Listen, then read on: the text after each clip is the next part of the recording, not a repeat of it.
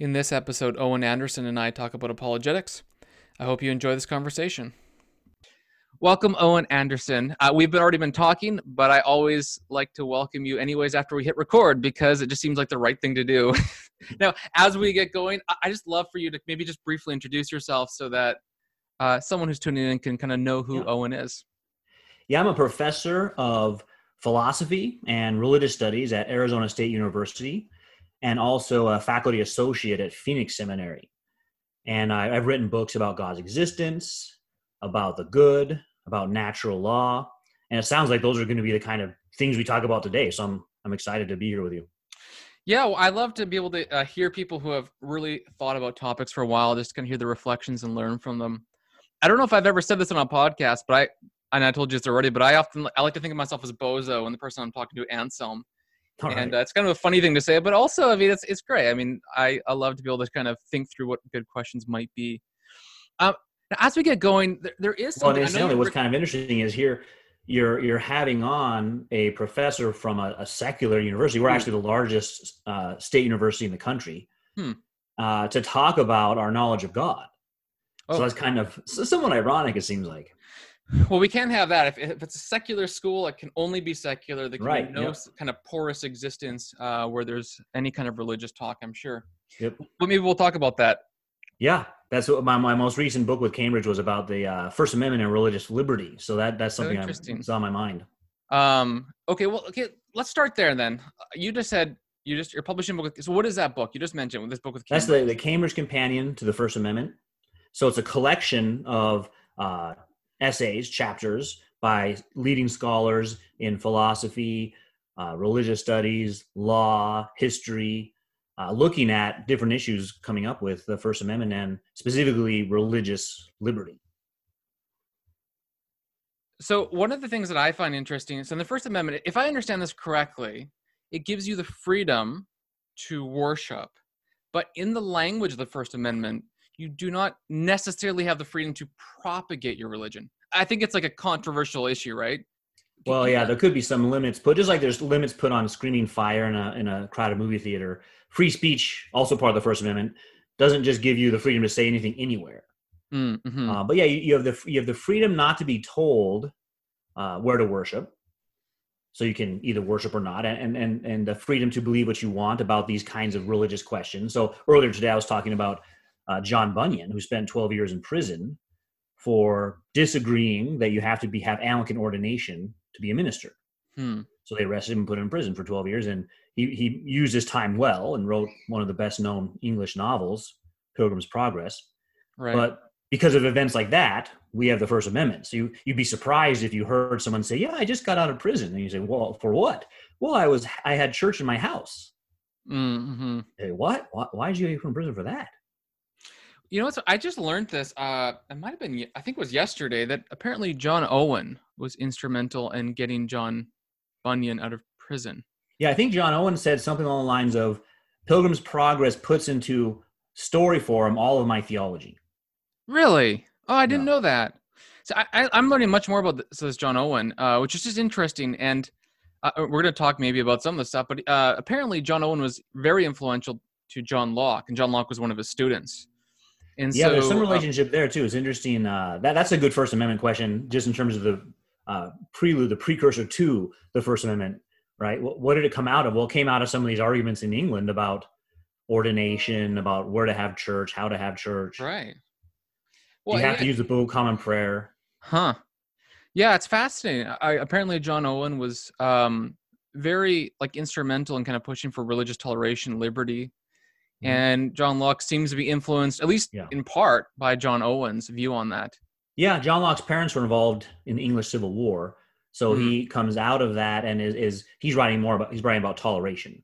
Okay. And I think as a as a congregationalist, John Owen would have been in favor of that and uh, yeah. not having a a state church that imposes. There'd be two problems. One would be you ha- everyone every minister has to be ordained Anglican, so then what about Presbyterians or Congregationalists? But then the second one is uh, if you are an Anglican, you have to use the Book of Common Prayer. Because someone might say, look, I do want to be in the Church of England. I just don't want to have to use the Book of Common Prayer all the time. So those two different issues, although related to each other. But mentioning John Locke's a good a good stepping stone to the next topic, which is God's existence. Right.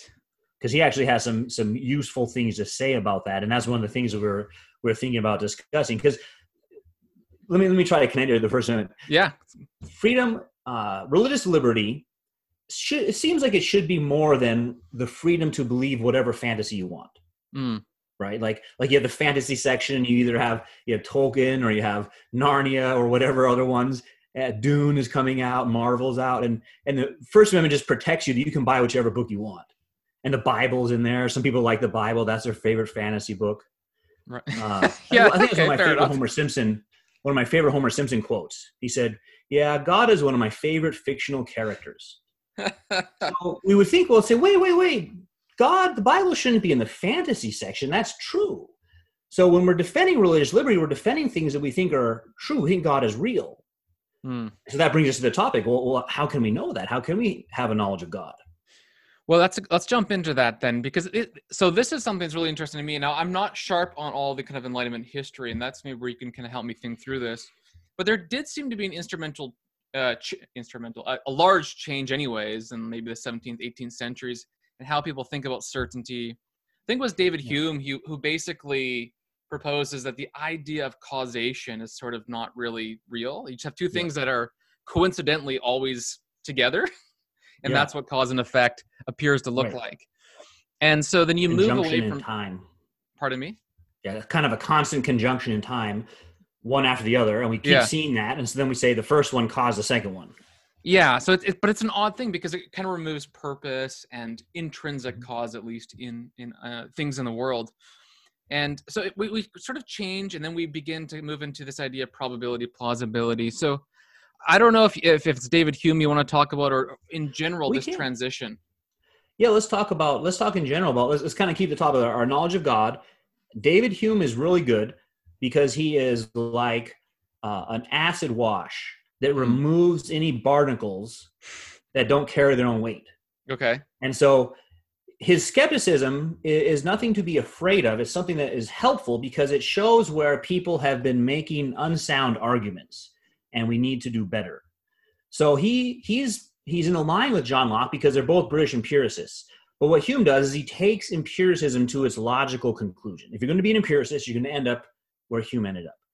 And so that's why he says what he does about causation. Um, you don't have to accept his view of causation, just like you don't have to accept empiricism. But once you say all knowledge is from sense data, then you don't have anything called a cause because you don't. There's when you look in the world, you don't see the one billiard ball, another billiard ball, and a third thing called a cause. You just see two billiard balls. And so once you go with empiricism, you've lost that ability to talk about causation as this thing, as you said, that has purpose. And then that underlies, undergirds, is the foundation for so many of the theistic arguments. And so it's why one of the reasons you'll see in, the modern world, arguments from revivalism and personal experience become very important for people because they're Hmm. empiricists. And so they'll say, well, how do I know God? Because he spoke to me. And especially here in America, we had all kinds of religious movements starting up in the 19th century with people who thought they had new revelations from God, right? So what, what Hume's doing is showing how the arguments we've been using for God's existence aren't sound. And I, I take that to be helpful. Insofar as he's right, I take that to be helpful because what happens to all of the claims about Christ if one of two things is the case? Either God isn't real or we can't know God. Well, that affects all the rest of the claims you're going to make about Christ as well. Hmm. You made it really. You just. I want to kind of pause on this for a second because I've never thought about this before. If if there is no sort of behind like metaphysical cause that exists, Mhm. then what's left is empiricism. That that which you can see with your senses and discern. Yeah. And that then you noted that kind of led to this idea of experiential verification. Yeah. Uh, I've never made that connection before, and it strikes me is that we're we're really still in that boat Oh, when yeah. most. Now, I'm not saying like maybe scholars, but I'm saying the average person, well, I think scholarship is even maybe scholarship too. Yeah, in the the sense person- that personal identity is determined by your inner experiences, and that shapes reality. Mm, So from the yeah from the top to the bottom, that's very common in culture to think Mm. that way, right? So my personal experiences, that's what's most real to me.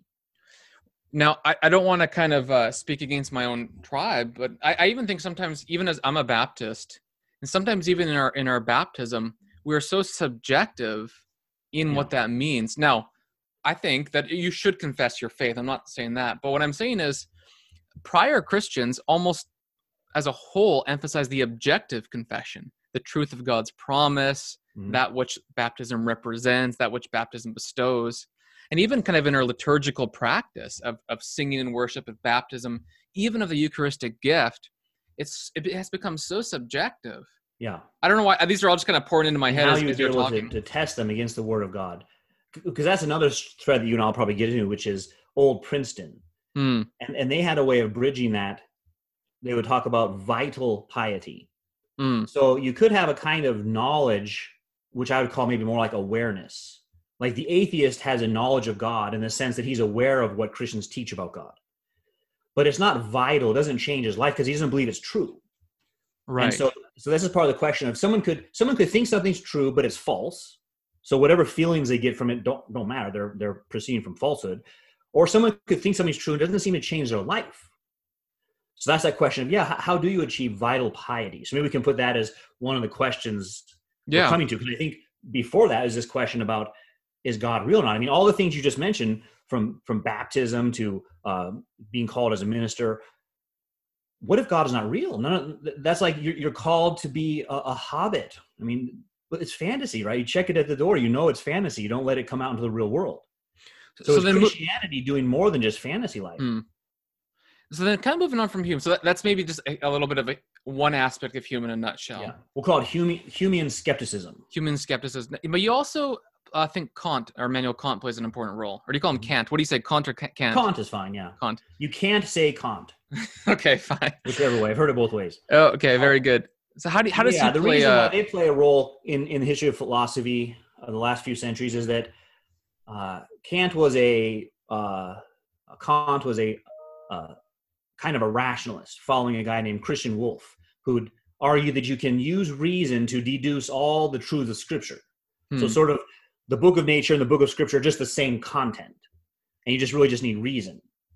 And when kant read hume hume's skepticism showed how these arguments are all unsound. And so he has a, a famous phrase where he says hume awoke him from his dogmatic slumbers. Hmm. and so that's what in his mind he was the work after that is a response to hume's skepticism but in one way, it's simply an accepting of Hume's skepticism. Because what he does is he he bifurcates the world into two things. There's the noumenal world, which is being in itself, and the phenomenal world, which is our experiences. And we can never experience the be- being in itself. So we can't really say anything about it. We can only speak about the, the phenomenal world. So in that sense, he's accepting Hume's skepticism and saying, yeah, we don't know anything about being in itself because we only know from experience. But then he, he gives what's come down to us as transcendental arguments and you might know some people who like these, which says you have to posit certain things about the noumenal realm, though, to make sense of the phenomenal realm. So you have to posit God and immortality and causation. So you have you don't have a direct proof; you have a transcendental proof for those things. Yeah, it's, so it's necessary that God and causation and so on exist, so that the noumenal or the phenomenological world around us makes sense. If you're going to make sense of it this way, and if you have morality this way. Now Nietzsche's response, right, let's say let's say Hume, Kant, Nietzsche, Foucault uh, as the uh, line of skepticism. Uh, Nietzsche's response is: you need God for your morality, but your morality is a slave morality, and and the the, the morality of the uh, the Superman doesn't need God, and it doesn't. It's not the same as this morality. So. Kant's argument, Nietzsche says, is just a circular argument. You have to have God for this morality so yeah, we don't need that morality. And then hmm. Foucault puts that into practice. He's called the greatest disciple of Nietzsche by saying, yeah, look at different practices, whether it was how we treat crime or madness or sexuality. All of these are just culturally uh, based. None of them have reality in some moral code that exists objectively. So Foucault would law. essentially reject all forms of natural law Oh yeah, for sure. He's a he's just like Hume took empiricism to to its logical outcome. That's what Foucault is doing. He's a nominalist. There are only particulars. Mm-hmm. There are no universals, so you can't really speak of even universal law. And that's what that's what empiricism requires. As soon as you go with empiricism, you're going to end up as a nominalist. Yeah, I remember reading Nietzsche in college, and I'm not sure if this is where if I remember. I, I read this book, there Zarathustra. I don't know if I finished mm-hmm. it. I don't yeah. think so. And it's either from the book or I just saw on the internet. But basically, you have him coming down the hill and, declaring that God is dead and we killed him. Yeah. And I think, I mean, you might you probably know better than me, obviously.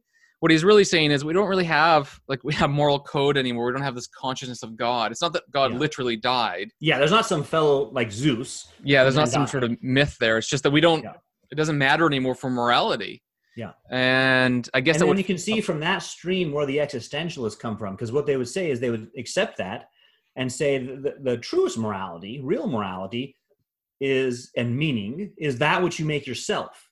Mm-hmm. And so, so for example, if you told me, I only don't steal because I know a policeman's watching me, and you say, yeah, I never have stolen because there's always a policeman watching me. Well, that doesn't seem very moral, right?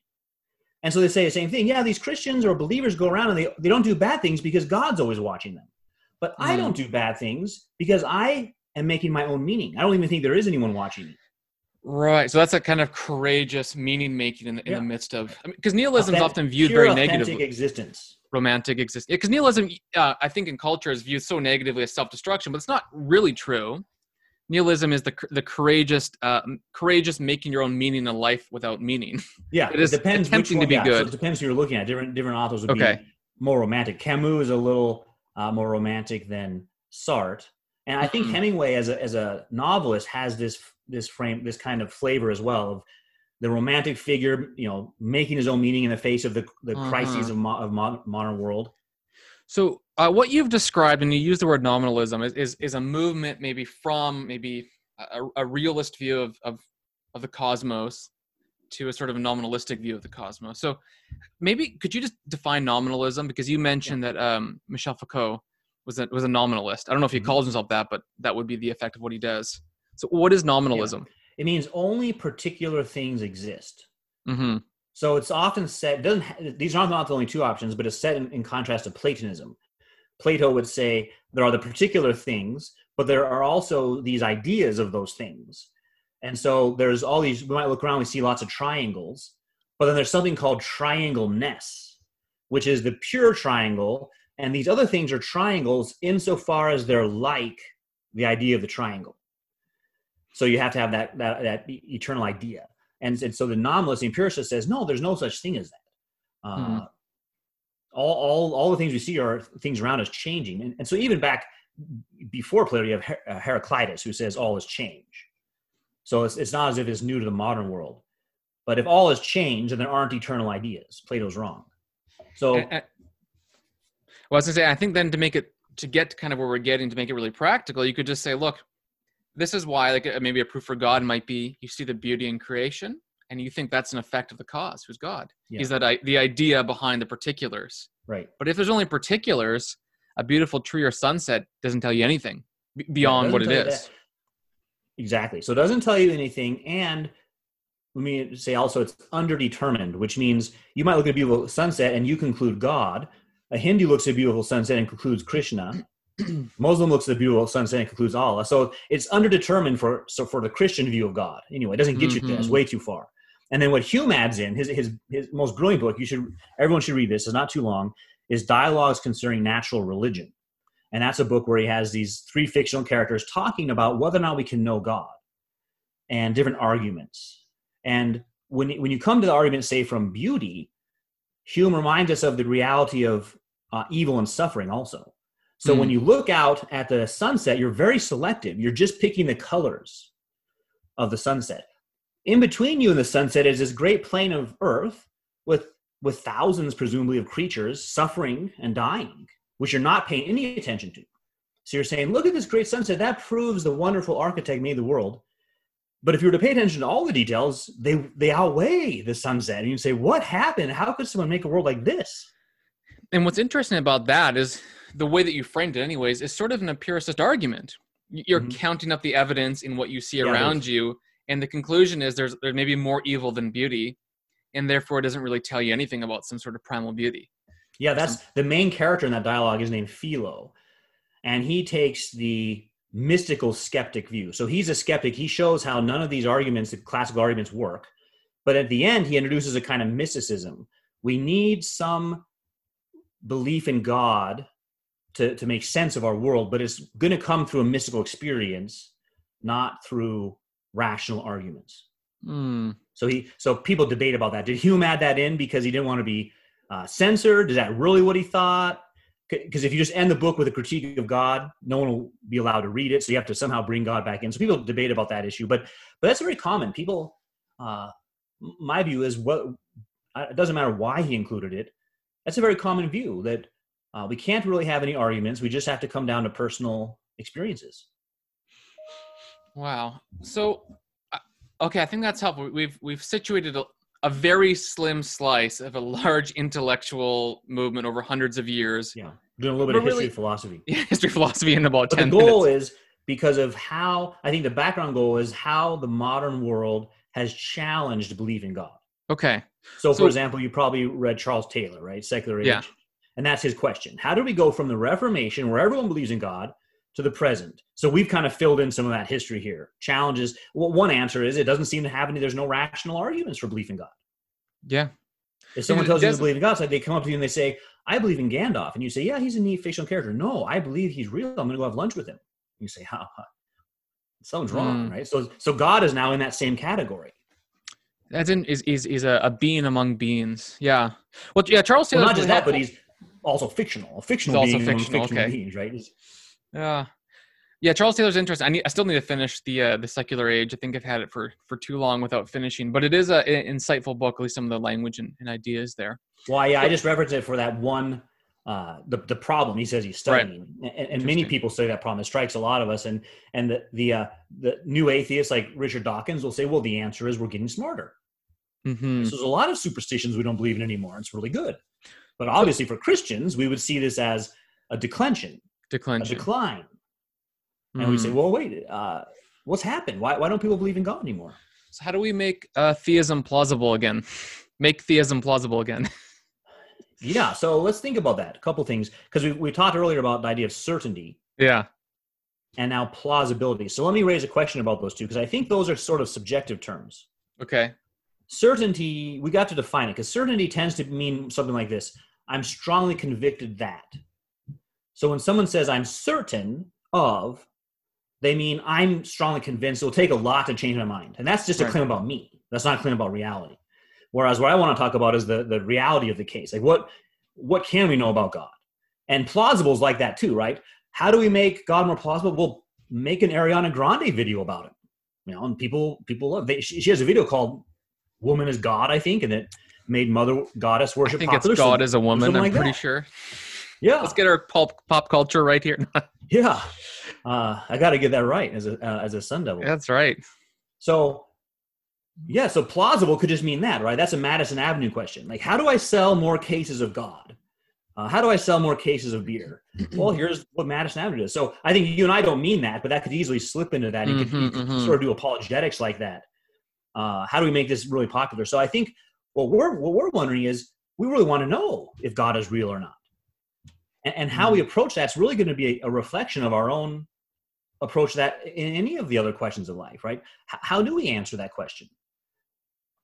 First, I would say this: What, what are we talking about when we, when we ask if God is real? What do you think for for you? Let's do a little dialogue. Uh, what would you say? I mean, what when you're saying is God exist? What are we talking about? Uh, I think my my my gut answer, and I think what most people say is is the being that made everything. Yeah. So right from think about, I think you're right. That's a good way to put it because right there you get to the essential feature of God. God made everything and wasn't made. So God is eternal. Mm-hmm. I think that's the one of the first things that Paul mentions in Romans one. The eternal power of God mm-hmm. is clearly seen from the things that are made and and for the simple reason what you just said, right? They, they're made, and God isn't created. But think, but a lot of times when people approach a question, they're not approaching it like that. The first uh, uh, human to orbit the Earth, he was a cosmonaut, and he came back and he said, "We now know there is no God." Hmm. And I guess he is an empiricist, right? He went up and he looked around in the clouds, and no one's up on the clouds throwing lightning bolts. So now we know there is no God. And the Soviets were atheists, so they applauded him and thought that's great. But clearly, that's not a proof one way or the other. So, yeah, how would we know if something has existed from eternity?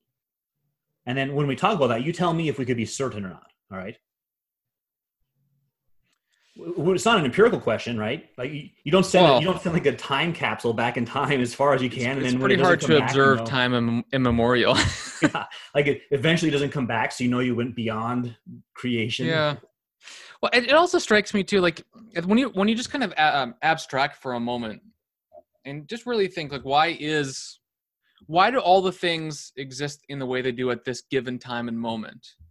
Like, why are there just layers of supported reality from gravity to, to from quarks to gravity to solar system, yeah. like all of this? And uh, it's interesting. You can propose things. You can say that eventually all matter becomes like black holes, which gets very dense and then gets hot and explodes over and over again. But it really doesn't answer the question. Like, why does it work that way? Yeah, like what cyclical worldview. I think that's what I would do. So here's how I'd approach it. Yeah. Uh, first, identify the options, and then eliminate those that involve contradictions. They're impossible, and what you're left with must be true. Okay. Sometimes I call that the Sherlockian. The Sherlockian. His quote was, "Eliminate the impossible, and whatever you're oh. left with must be true." You know, what? I'm not going to be Boso. I'm going to be. I'm going to be um, Watson.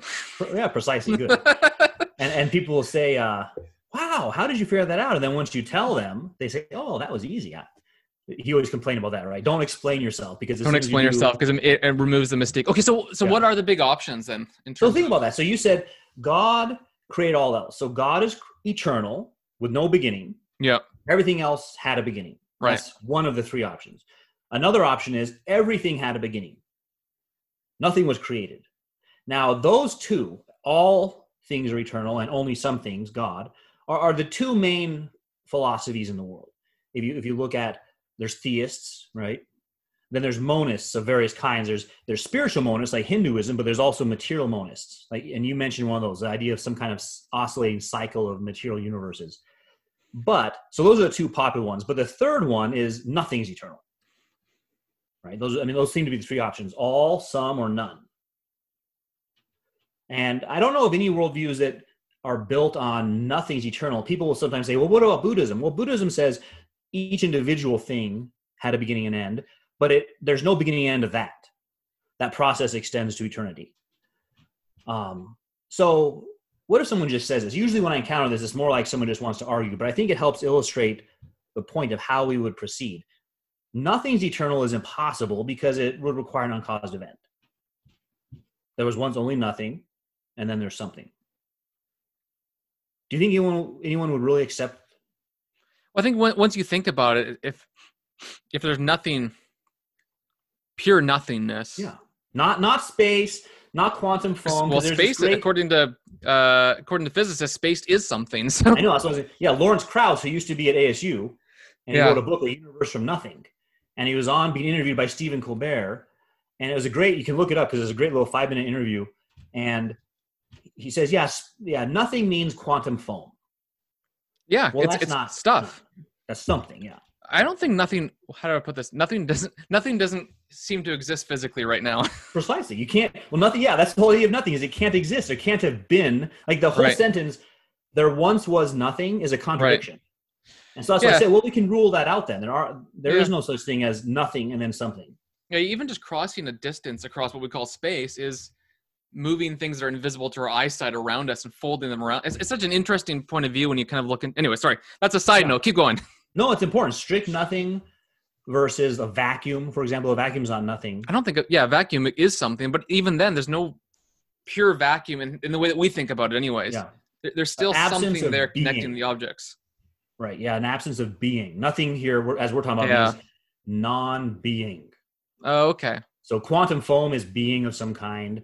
Uh, yeah. Space is is space is like the relationship between beings. So we can rule that one out. We're left with two options then. All things are eternal and only th- some things are eternal. I think when you look at the history of ideas, you'll see those two have been in conflict. Right. Uh, or they've been in conflict, you said? Yeah.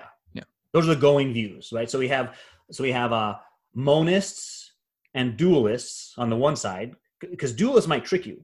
A lot of people get really excited about Aristotle, and he'll say he's great because he proves the mater- the Greek materialists are wrong but he still denies God the creator. Mm. Right? So hmm. he has he has this unmoved mover, which is eternally causing motion. There's no bringing anything into existence. So logically, he's as far away from God the creator as the materialists were. He's just trying to make up some problems that the Greek materialists faced, but he keeps underneath all is eternal. So on that side, you have you have monists, you have dualists, and then over here you have God the creator. So we're, we're a step closer now. But think about that. Now, in your first question on certainty, do you think we could be certain that being doesn't come from non being? The, the thing is, I, I can't see any way that being can come from non-being. yeah, I mean, I, if we can't not, be certain of that, we can't be certain of anything. Right. Well, it, see, that's it. It ends up becoming really hard. I mean, everything is. How should I put this? Everything's equivocal, I guess. it's it's an equivocation of reality because if everything we see doesn't actually make sense with the past in terms of origins, then how can we trust anything today? It's just chaos. Yeah. So yeah, right. So it'd be that's a kind of like a livability test in that case. Like it's a livability. Well, no, I well, mm-hmm. this is a different. I mean, I'm I'm thinking more of like a, a you know uh, analogy of being and that kind of idea. Like if if if there's not finite analogies to what's eternal, yeah, then right. nothing okay, can yeah. make sense. But yeah, yeah. Again, that's sort of assuming I, I the suppose, conclusion. So that's right. So someone who believes in God could maybe it maybe they're very well intentioned, but they might say something like, "Don't ask those questions. We can't know anything about God." uh, and they might, they might think that somehow is helpful to right. Christianity.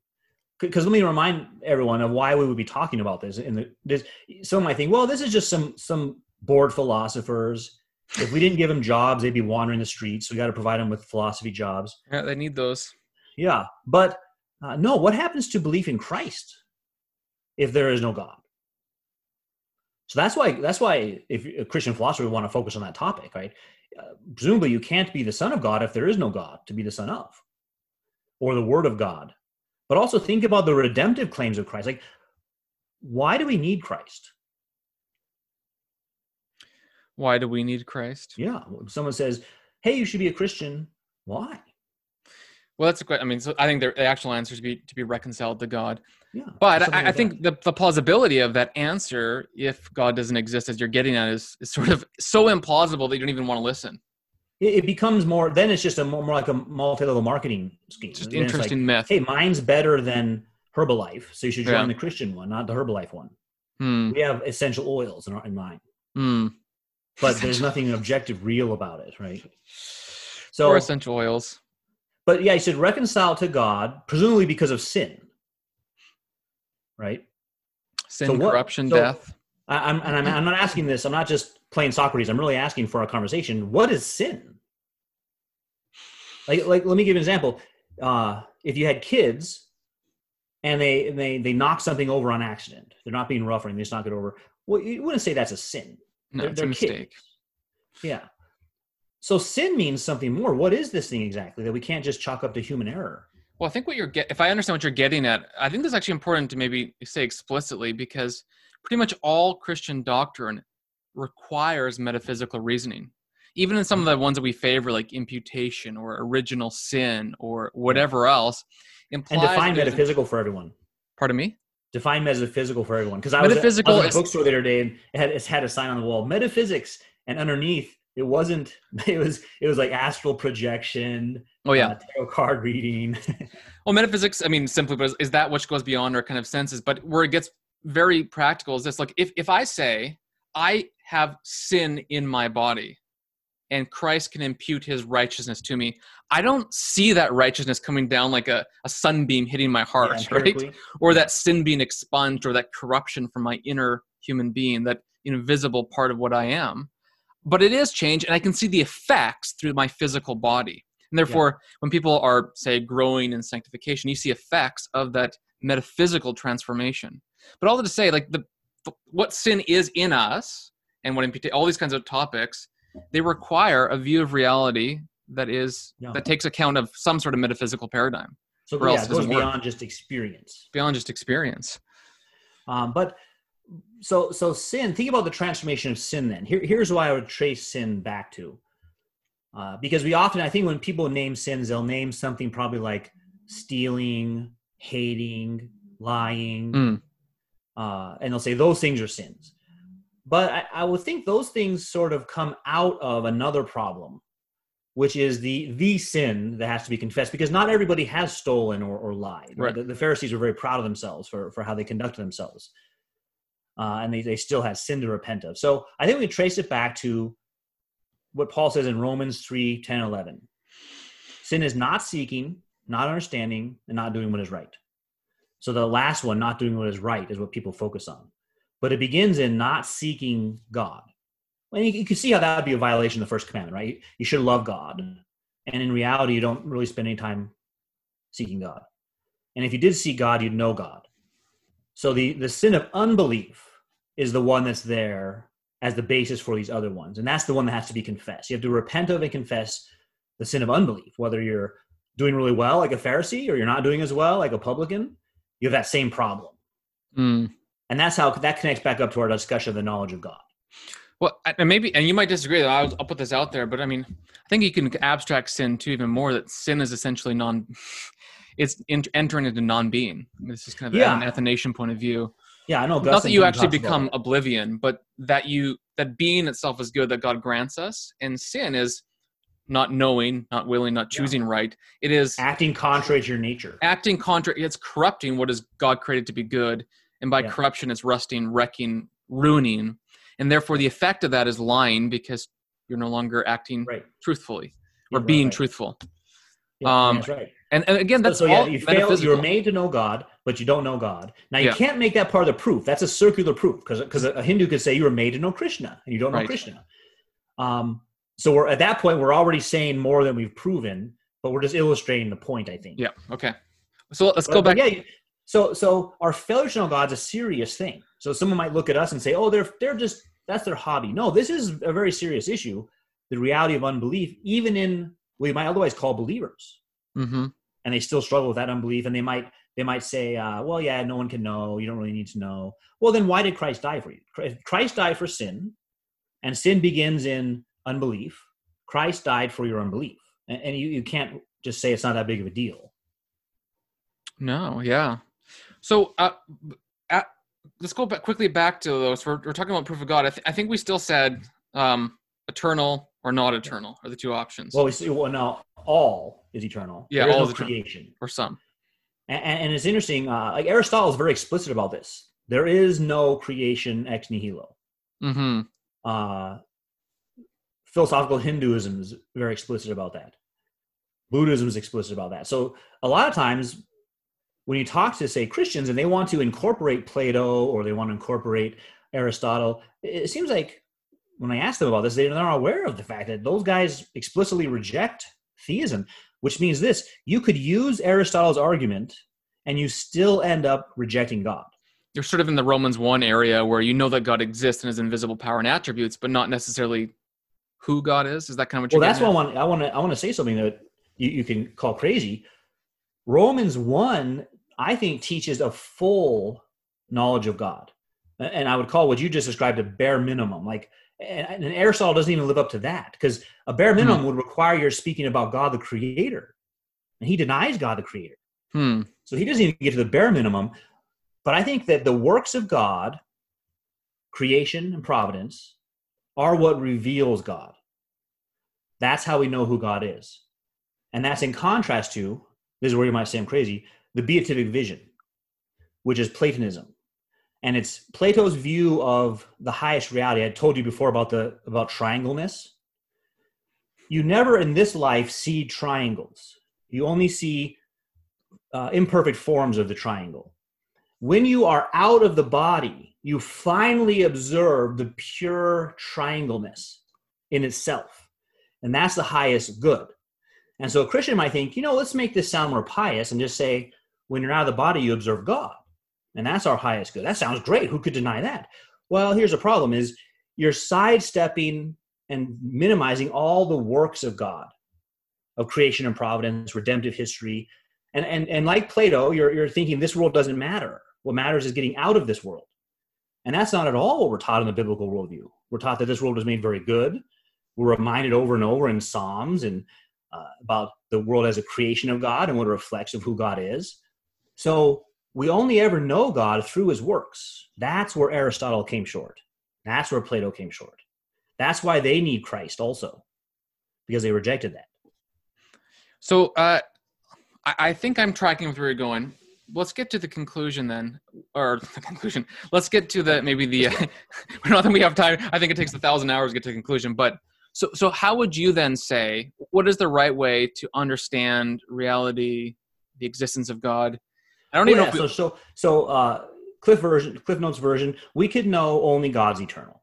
Okay. And I started to step you through a proof of that, and we could do that in a, a more content when we have more time. Yeah. Uh, but we can know only God has existed from eternity, and putting something else in that place is the very definition of idolatry. Hmm. And and so the world systems, a system that says the material world is eternal. Well, that's putting something in the place of God.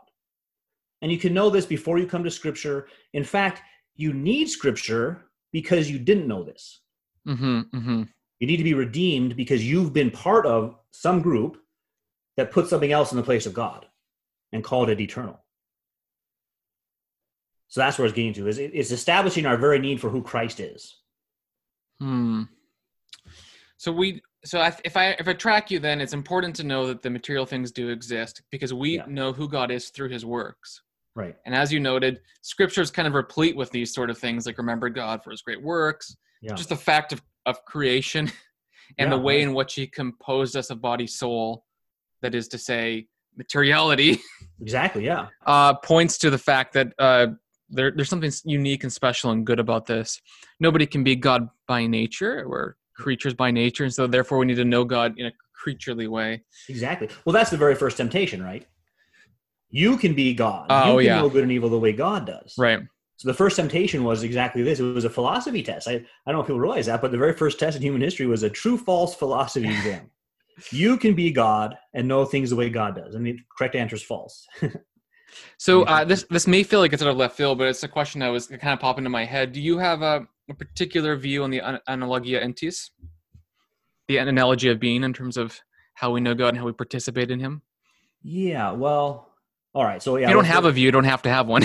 by the way. Well, let's say um, it comes up in it, for me the, the way that comes up for me is about whether or not reason applies to god and is reason created so is reason a tool god made us with that approximates for our purposes god or is reason something that is eternal it's uncreated and it is uh, that by which god reveals himself so that's how it comes up for me um, I think any attempt to uh, so so uh, about reason, I don't think you can make the case that reason is created. Reason would have to be part of the nature of God. I think you could show that in Scripture, and you could show it from general revelation. The idea that the law of non-contradiction was at one point created, apparently then before that it didn't hold, would mean that God was both God and not God before then. Hmm. Um, but even but then still let me ask you this. This gets back to our empiricism discussion. Someone will say, "Well, then you're saying we can know re- we can know God in His being," and there I'll say, "No, I don't know about that. I don't know if we can know anything in itself apart from how it reveals itself." So I think that's a prior question before you get into analogy or univocally or equivocally distinguishing that how, how do you know the computer in front of you? Well, you know it by how it reveals itself, right? Its properties. Well, how do you know God? You know God by how God reveals himself, and he does mm-hmm. that in creation and providence. Mm-hmm. You'll never see God directly, be able to peel back reality and look at God and see what right. He's really like back there. But you wouldn't be able to do it with your computer either. Like so peel I, back my right screen, to see the guts. What is it really like? It's interesting. Um, I was talking with um, well, I talked with two John Owens scholars yesterday. I guess one. Yeah. Uh, anyway, but interesting point. One of them said that John Owen actually modifies the beatific vision right. by saying you don't see the nature of God as such because mm-hmm. it's invisible, but you see the nature of God in the face of Christ. That's beatific yeah. vision. Yeah. And that seems to so agree Christ always has a human nature. Yeah. yeah. But it seems to agree with what you're getting at. Even in that beatific vision that we enter into, we're still seeing God through his creature, creaturely mm-hmm. ways. I mean, Christ, yeah. uh, his, his human nature is created. He's uncreated right. and created. Right. So, so even then, you're not seeing the eternal right. Word of God. And we see the you're glorious or deified Christ, incarnation. And therefore, but even then, I think with John Owen, he might be mistake. He might be misunderstood by thinking of the face as if it's an experience. Like I'm seeing your face mm-hmm. right now on mm-hmm. I don't think he would mean that. He would mean the person and works of Christ. I could. I, I don't. I just heard that secondhand, so I don't know the exact uh, context. But think about I, that. Let, let me let me give this example. The Pharisees saw the face of Christ and it did nothing for them. In fact, well, it made them worse. Right. They became so seeing something doesn't help. It's understanding it. That's understanding. And there's a number of times where Christ right. says to the disciples, "Oh, you of little faith, don't you understand?" Right. So what we're meant to have is not an experience. We're meant to have an understanding. We could have an, yeah. an experience and not get it. Yeah, it's interesting. Now, this is a uh, my own kind of understanding is, is essentially at the res well at the when he ascends the cross, that's when God's glory is revealed, and that is most shown in his ascension, obviously. So he becomes a sort of glorified person. The older language is deified, but glorified is the, the Bible word. And so his uh, union between humanity and divinity has some sort of uh, relationship that's more visible, whatever that means. And in our resurrection, we get our you know so-called spiritual body, which by spiritual I don't mean unsubstantial. Yeah. I mean substantial. Yep. Um, we'll actually be able to see Christ face to face in our cre- uh, created mm-hmm. humanity, mm-hmm. but our spiritual humanity, and that's the way that the beatific vision is mediated to us. Meaning, yeah, I don't know if it means literally like I just walk up to someone in a space plane, but there is some sort of creaturely communication of yeah. The, I mean, if I want to say the divine energies or something like that. Well, how about what happens to all of God's previous works in creation and history. Yeah, do they all just get obliviated, or are, is there some continuity in terms of the? Yeah, I would, I would argue there has to be continuity, and that God doesn't do things wastefully. So all the works of God are still the way we know God. We don't get to a point where we can just set aside the works of creation and providence. We mm. still want to. That's why so many times the Psalms remind they'll either remind you of creation or remind you of something specific about God's redemptive work. Remember when mm. you came out of Egypt. Remember when Moses gave the law. So you're remembering the things that God did in redemption. So I would think that's true of Christ as well. You'd be thinking about how Christ subdued his enemies. Mm. How that so, happened. I, am I'm enjoying this conversation. I, I want to be sensitive to our time, so I want to hit on two things. One really briefly, then I want to get to your books. Um, so I, I find this interesting. I, I, I like what you're saying. I'm I think I'm following. It's interesting. You're yeah. not fitting into my into my categories though, so far. I, I can't quite pin you into the area that I think that you ought to be pinned into. That might be a really good thing, actually. Do you mean like a Van Tillian or? Well, I don't know yet where you are in the kind of apologetic spectrum, where you are in terms of uh, how you view metaphysics, where you are in terms of the kind of yeah. If you're a new, if you're Plotinus, Plato, Aristotle, who actually gets it right. I don't mind that, by the way. I'm not saying as a critic. It's just interesting to sure. me because usually yeah. I feel like, oh, I kind of see where you're getting. At. You're a Thomist yeah. or you're a or whatever. Yeah. But it strikes me that you are saying helpful things, creation. You're affirming metaphysics, which I, I think if you're a mm-hmm. Christian, you have to. I just yeah. You don't have to be detailed in it, but you have to affirm that sin is a, is a is something. that yeah. righteousness that's imputed to you is something. Uh, well, actually, I would say that sin is is uh, is nothing. But anyways, that's right, a different yeah, point. uh, uh, that's we shouldn't get into that now the one thing I wanted to touch on at the end, you can categorize stuff you'd like, but you don't actually need to. I think that's sometimes very yeah. interesting because your ideas carry you instead of what people maybe pigeonhole you right. into. But the one thing I do want to just briefly touch on is if if God created these things and we can see in the effects that the cause somehow exists or whatever, uh, it stands to reason then that things have purpose and existence and goodness built into them. So there's something yeah. in nature that is uh, we can call it good, we can mm-hmm. call it yeah, right. Nature the nature we can maybe discern discern yeah discern order the, the nature of things which is a, a famous topic in philosophy uh, so what i'm trying to get at is uh, can is natural law something that we can know and by we i mean the human race not just christians right. and if so is this a common ground by which we can make uh, in, uh, decisions in a political society i'm so glad you asked about common ground and i think the law does connect up to common ground I, I would bring in another term, which is general revelation. Mm-hmm. So I think common ground would begin with our ability to use reason. That we can, as humans, we can use reason. If we don't have that, we don't have any ability to work together in any area of common ground. And it would involve the need for integrity. What if, what if you knew you were going to have a discussion with someone and they told you ahead of time, "I don't care if I'm consistent."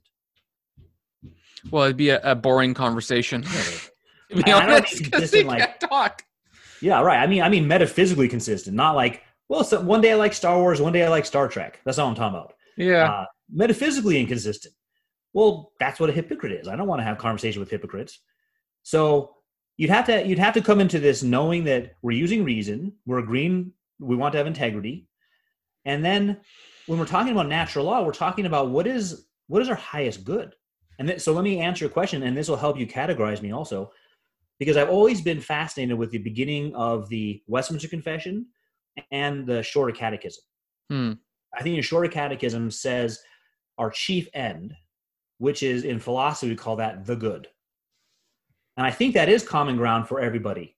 All humans are acting as if there is some good they're pursuing. The difference is they may be wrong about the good they're pursuing. It really isn't the highest good. But as Christians, are we able to show that the knowledge of God through the works of God is our highest good? And, and the, oh, the confession opens that way too, because it says that God, the knowledge of God is available to everybody, right? The light of nature, mm-hmm. the works of creation and providence do so far reveal God that unbelief is without excuse. Mm-hmm. So that that's what we've been talking about today, right? The, uh, the, our knowledge of God and the inexcusability of unbelief. Those are the things that have always fascinated me, and those aren't just for people who have the Bible. Those are for everybody. That's true for everyone. So you'll see in Acts, you'll see Paul and uh, uh, Paul bring that up in Athens, right? Right. He gets back to general revelation. He doesn't quote Bible verses at them. Say, well, you should have read Deuteronomy, then you would have got it. Uh, so I think when we get to natural law, that's what we're talking about. Is is that can we can we name what the common good is for all humans? And I, I don't see people able to do that. Uh, honestly, I'm not. I mean, it's kind of disappointing sometimes, but it's not even on their radar. Yeah, well, I, I think if you have time and opportunity for leisure to think about it, I think people tend to have similar common goods. You know, peace. Well, what about society? What about just for their own life? Like, not you'd think they'd be motivated even if they don't have a lot of leisure. Just think about for myself. What do I think is the most valuable thing? Yeah. I say, well, my happiness. That's the most important thing to me. right all that, yeah, that's called hedonism. That's one of the views. It turns out to be false.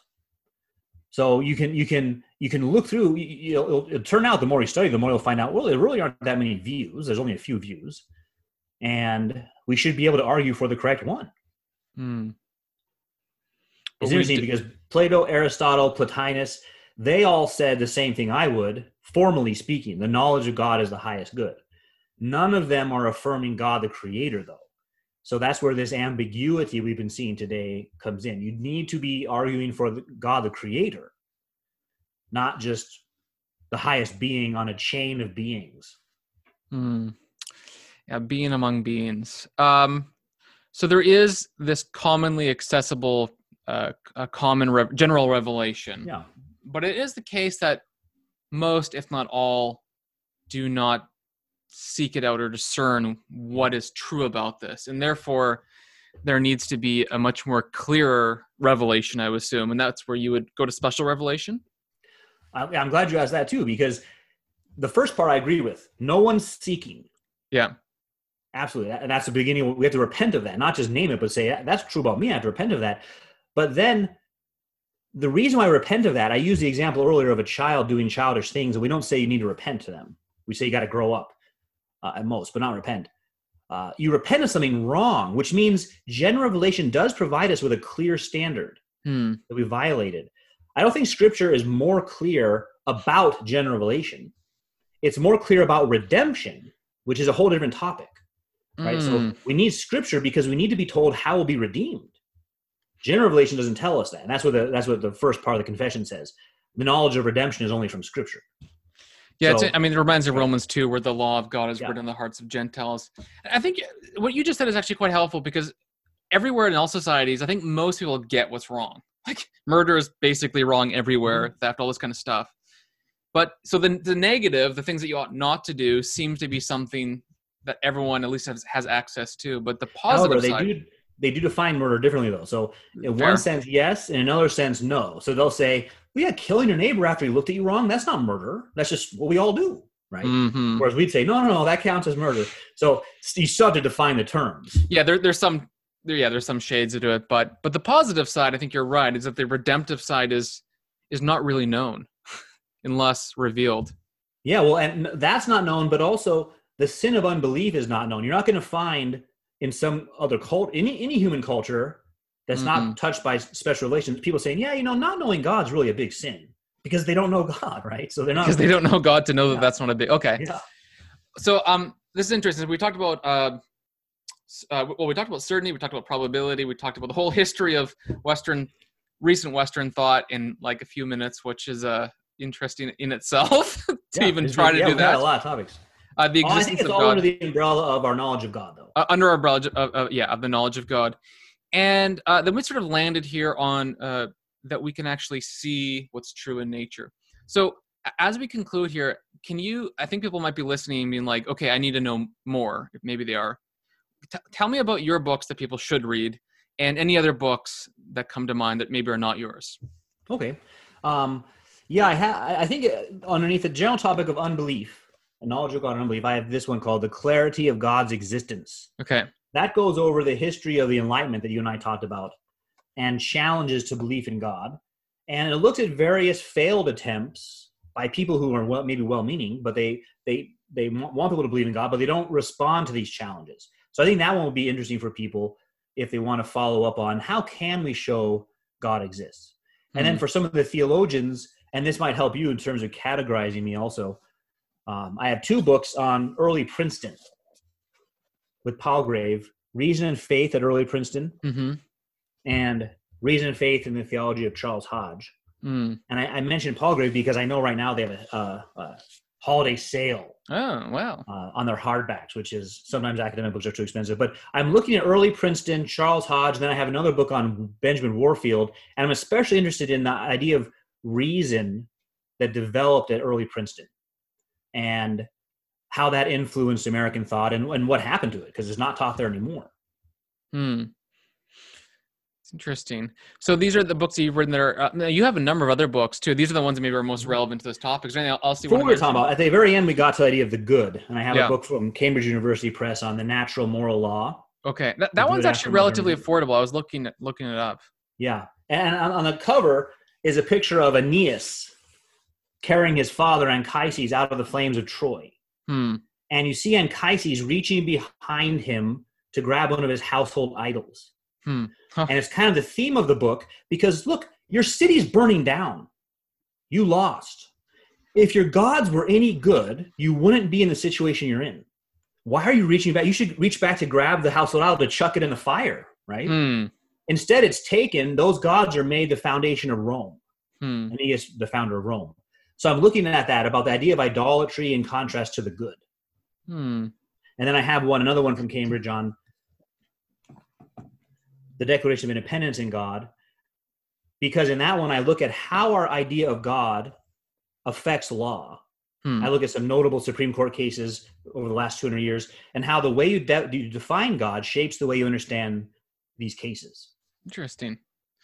That's it's a fast. I mean, I know these are relatively similar topics, but it's interesting that you kind of move into the political philosophy realm as well. So yeah, I go from uh, yeah history of thought to to theology yeah. to uh, philosophy, law, and natural law. But it's all related to our knowledge of God. Can yeah. we know God? That's that's what I'm convicted of. It's it's not only can we know God, it's clear that God exists, and our greatest good is knowing God.